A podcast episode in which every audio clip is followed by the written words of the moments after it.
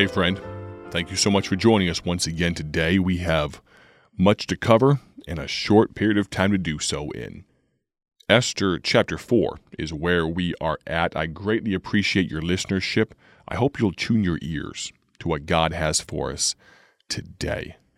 If you will recall, over the past few days of this broadcast, we've been talking about this concept of why Esther changed her mind. What do I mean by that? Well, Esther's people, the Jewish people, in Esther chapter 4, we find are under the threat of death, a decree of destruction. This prime minister Haman, a bad man, an evil man, had, had procured this decree, and all the Jewish people were going to be killed on the 13th day of the 12th month, Esther 3.13 tells us. And Esther was the only one, a young lady, but she was queen. Unbeknownst to her husband, the king, she was a Jew. She had a vested interest in seeing her people survive, of course. And in Esther chapter 4, verse 11, she gives the reasons why she can't go to the king and plead her people's case. And yet, somehow, in the space of five verses, verse number 16, her tune completely changes. She changes her mind. She says, If I perish, I perish. If this is the death of me, I'm going to do the right thing. What changed her mind? And the question today for you is what will change your mind? What will change your mind?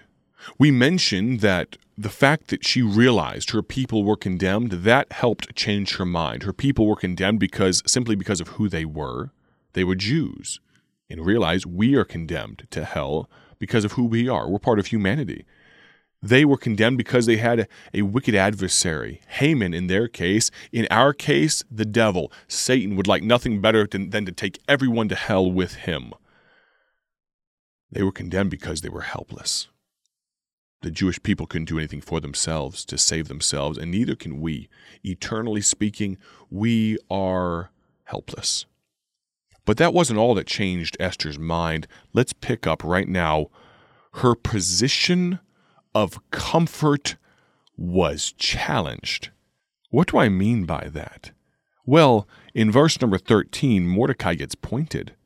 Then Mordecai commanded to answer Esther, Think not with thyself that thou shalt escape the king's house more than all the Jews.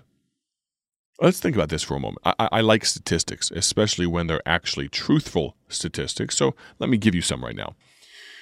In the time of Christ, around the time that Jesus Christ was walking the earth, there were likely between 100 and 300 million people on the earth. Now, that's a broad range, but it gives you an idea 100 to 300 million people on earth at that time.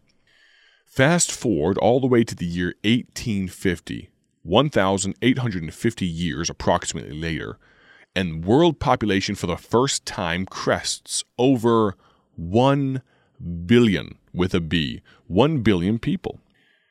A scant century later, in 1950, world population more than doubles. 2.5 billion people in the world in 1950. Now, that wasn't that long ago, was it? So, to recap, time of Christ, 100 to 300 million. 1850, 1 billion people. 1950, we hit 2.5 billion. How about now, just 70 years later? 7.9 billion people. That's that's incredible. More than triple. 2.5 to 5, 5 to 7.5, and now 7.9, more than triple the amount of people just 70 years ago. Let's give you some other math. The amount of missionaries in the world, Christian people of the book, how many were there in 1950? people going to a foreign field to evangelize the lost, people that we support with our gospel tracts free of charge. How many are there? How, I'm, I'm sorry, how many were there? In 1950, there were a little over 100,000 of them. 100,000. To God be the glory. If you do the math on that, really that ratio, 2.5 billion people on earth to 100,000 missionaries, that's really not too dire that's really, yes, there's a lot of people to reach for each one of those missionaries, but it's not insane. But how about now? 7.9 billion people on earth. What, just to let you in on a little secret, I'm trying to challenge your position of comfort. I'm trying to challenge how how intense you are about your personal witness. How many missionaries? Now, this is only true as of 2019, and I'll tell you very truthfully, uh, COVID years have not helped missionary numbers by any stretch of the imagination. But as of 2019, 69 years after 1950, how many missionaries? Three times the world population and one third the missionaries. Instead of 100,000, less than 30,000. 66% reduction. I'm going to challenge you. It's not time to slow down. We aren't here to just enjoy the comforts of the world.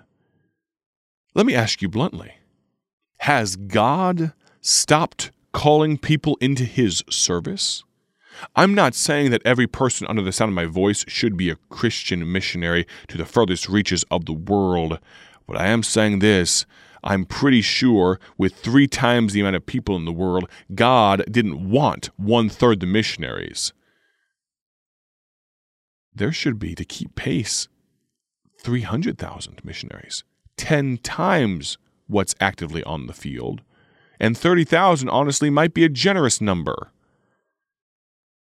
One third the missionaries?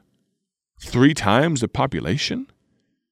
Has it occurred to you that God hasn't stopped calling? Maybe we've just stopped listening? You know what we've done, especially American Christianity? We've put our fingers in our ears. We've said la la la la la la la. We put the do not disturb sign on the door. Please don't bother me here. We are too comfortable. Is that true for you? When was the last time you did something difficult because God wanted you to? A man was asked, he was going to the darkest reaches of the continent of Africa. Why are you going there, sir? Why would you do this? Aren't there lost people elsewhere? Why does God want you to go specifically to those heathens, as they were called? His answer was this I'd rather have my blood dripping from their hands than to have their blood dripping from my hands in eternity. That brings it home, doesn't it? How is it that Esther changed her mind? She realized her people were condemned. Her position of comfort was challenged. Her purpose in life became clear. Why are you here? If I demanded if I required, if I came to your home, to your vehicle where you are listening right now, I put my finger in your face and said, Tell me why. Or better yet, if I brought my microphone that everyone else is listening to right now and I said, Tell me why you are alive. Tell me, friend, what is your purpose? You ever asked a young person about to graduate high school, so what are you going to do? You're going to go to college? You're going to, or maybe even a college student getting close to graduation. What are you going to do? And you get that blank stare. I, I, I, I, I, I, I don't know. I'm not sure. You ever asked a Christian, what more are you going to do for God? What does God want you to do? You just sat through a, a week of me asking you what's going to change your mind. So, what, what are you going to do? Uh, uh, uh, I don't know. Esther's purpose became clear. Let me put it to you this way a wiser man than me made this observation.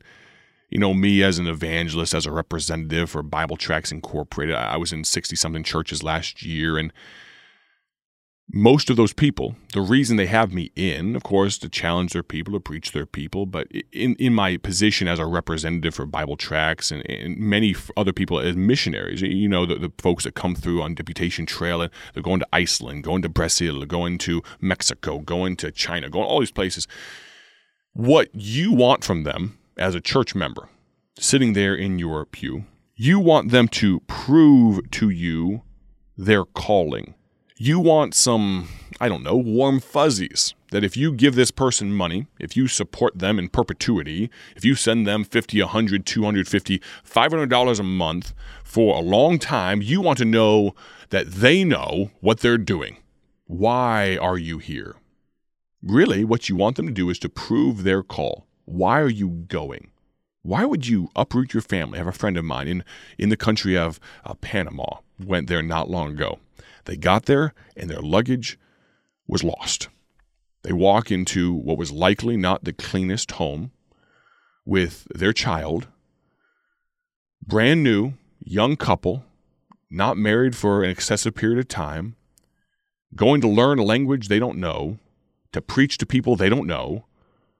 It would be good before they went that they could prove their calling, don't you think? That'd be wise. Why are you doing this? Well, a wiser man than me made this observation.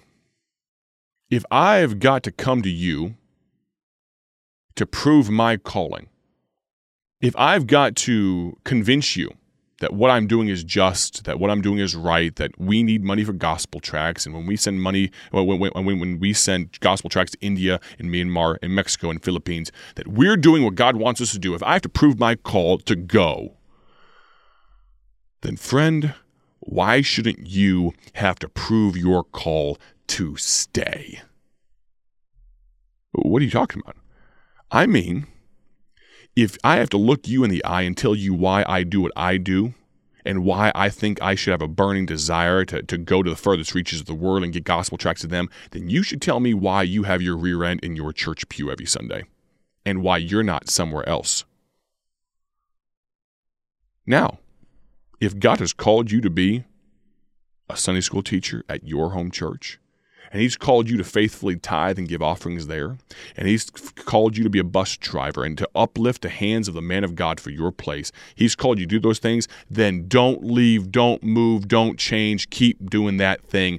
But if God has been pricking your heart to do something more, to do something else, I don't mean something greater, I just mean something different, and you haven't done it yet, what's gonna change your mind?